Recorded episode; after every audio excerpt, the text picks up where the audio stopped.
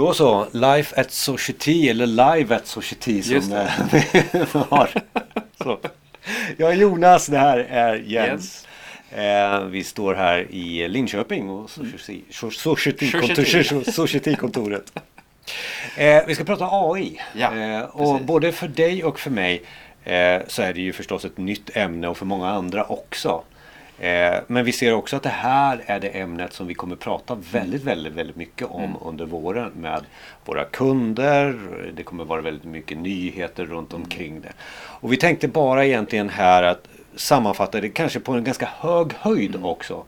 Eh, och inte kanske prata så mycket verktyg eller eh, processer runt omkring hur man gör alla de här fantastiska sakerna för att komma fram till. Precis. Det eh, blir lite av att vi ska prata förhållningssätt kring AI tänker jag och det är väl där det viktiga är egentligen. Eh, för att jag tror att man eh, kan generalisera och säga att AI är precis som vilket annan digitaliseringsverktyg som helst eller IT-verktyg eller vad du nu vill ha för namn på det.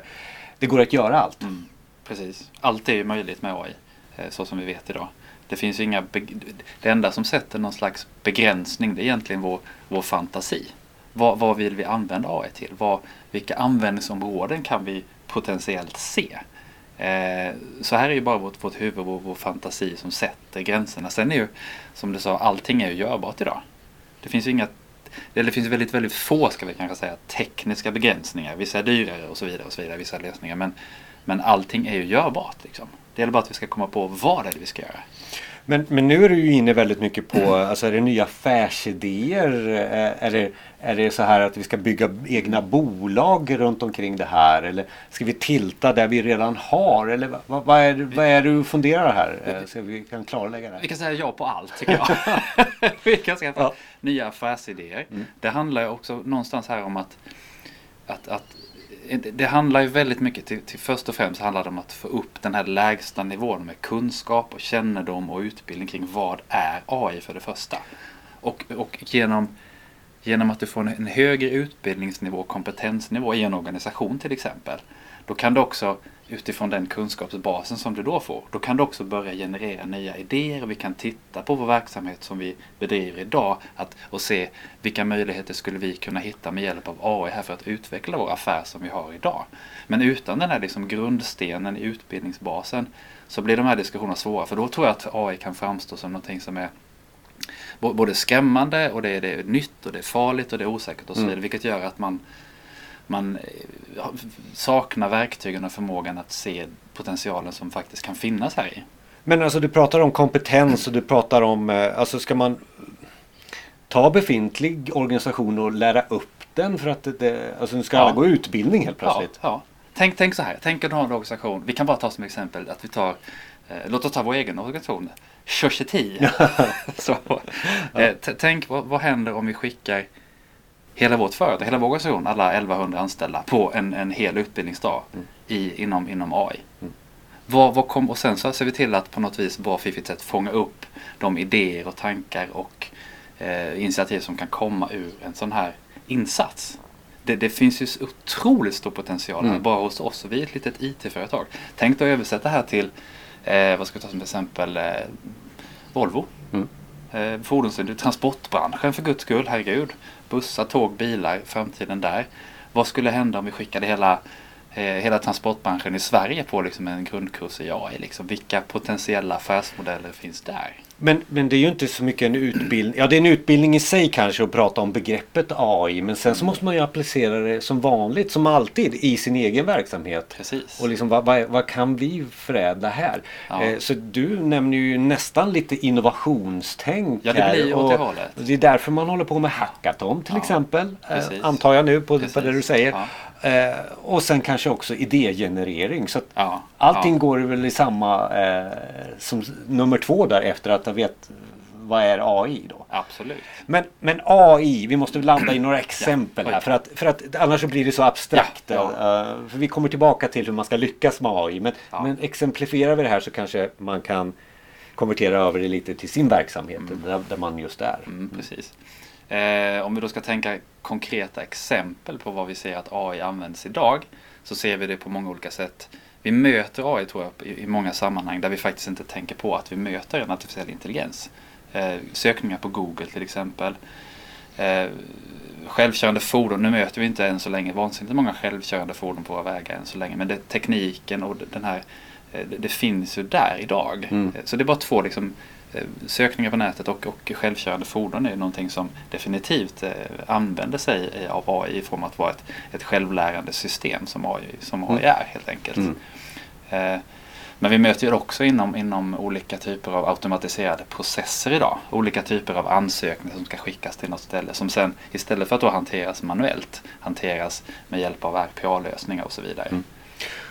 Och där, där, där får man ju se hur mycket som är processer och hur mycket som är intelligens Ja. och machine learning där. Så att det, det, allting går ihop. Men om vi tar, eh, för vi har ju alla olika referenser ifrån andra branscher. Vi har ju Mm. eh, jobbat inom IT, jag har jobbat inom media, du har jobbat inom transport, Transport, till ja, exempel. ja. Så om, vi- om vi bara tar din bransch där med Mm. transport som oftast kommer upp som ett exempel. Vi har Ja. Uber, vi har självkörande bilar Ja. och det är bussar som går i inhägnade områden. Och, Ja. och, och sådär. Hur långt har man kommit här anser du då på, på just AI-biten?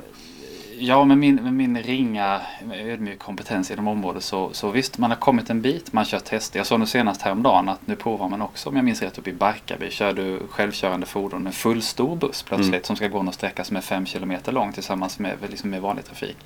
Så, så det är liksom nästa steg från att det gått med de här små minibussarna där du kan, kan trycka in en 10-12 personer någonting. Eh, Du har ju fortfarande en rent praktisk en förare som övervakar så körningen så att allting går bra och säkerhetsaspekten och sådär beroende på eh, nuvarande lagstiftning om liksom framförande av fordon på Mm, väg i mm. princip så. Eh, men sen, så det är liksom en liten del som finns och det är lite innovativt som tusan och det är jättespännande Mm. framtid. Transportbranschen däremot, om man nu pratar om AI och machine learning så, så sitter ju transportbranschen idag på en oerhörd mängd data av olika slag.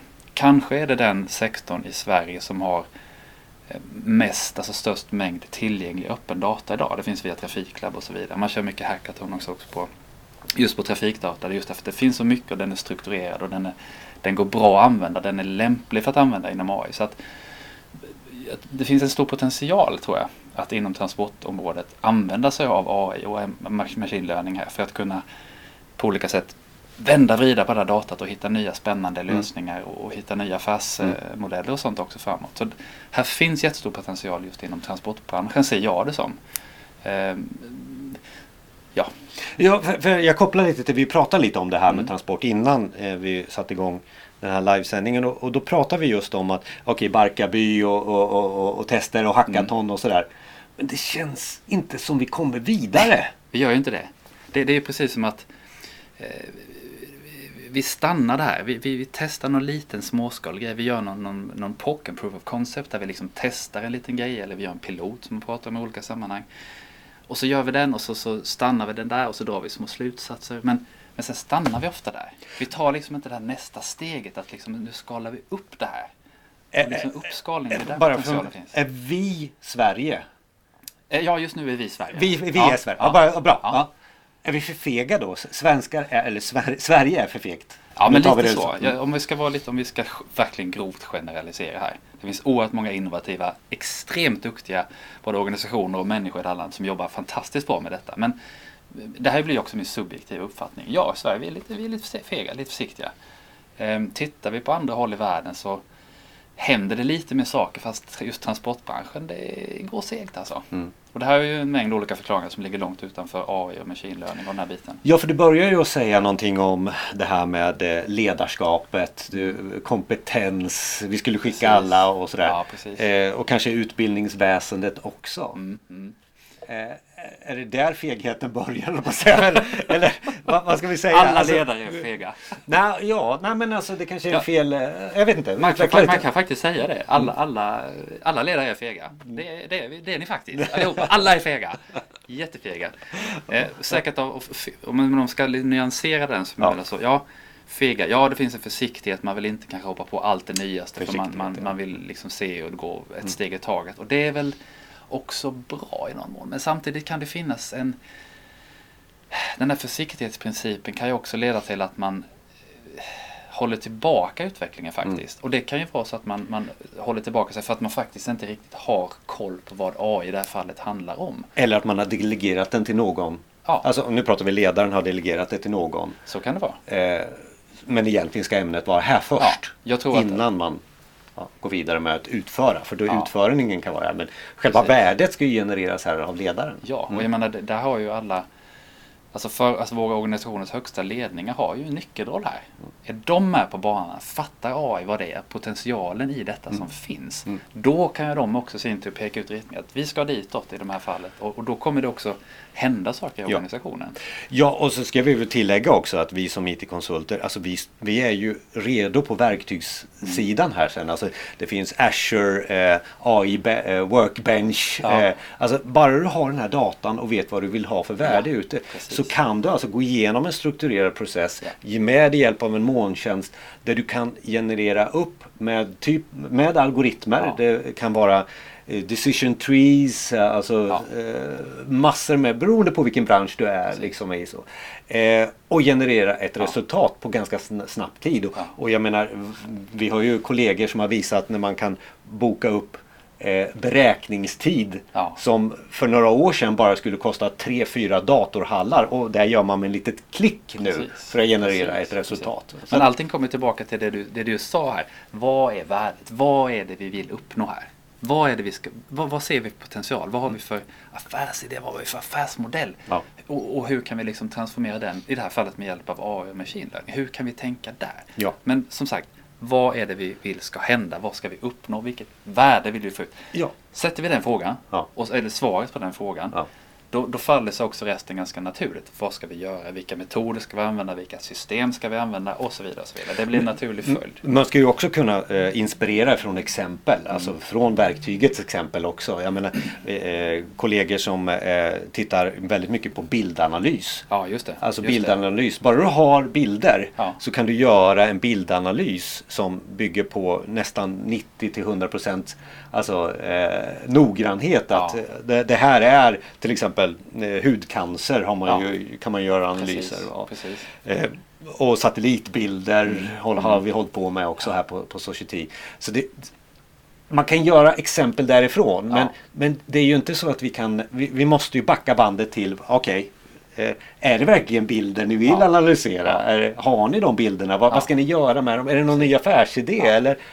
Ja. Det gäller att börja Mm. där. Liksom. Börja där. Vad är värdet? Vad är det vi vill ska hända? Vad vill vi få ut av detta? Och då är vi nästan inne på slutet här där vi, där vi liksom klämmen på hur man ska lyckas med AI Mm. och, och det här eh, eh, receptet. Ja. Men det, det kommer ju igen till, till det som vi pratade om precis här. Liksom. Börja med, tänk stort. Tänk jättestort. Ifrågasätt hela affärsmodellen, hela, för hela företagets eller branschens existens. Om man nu ska ta riktigt stort.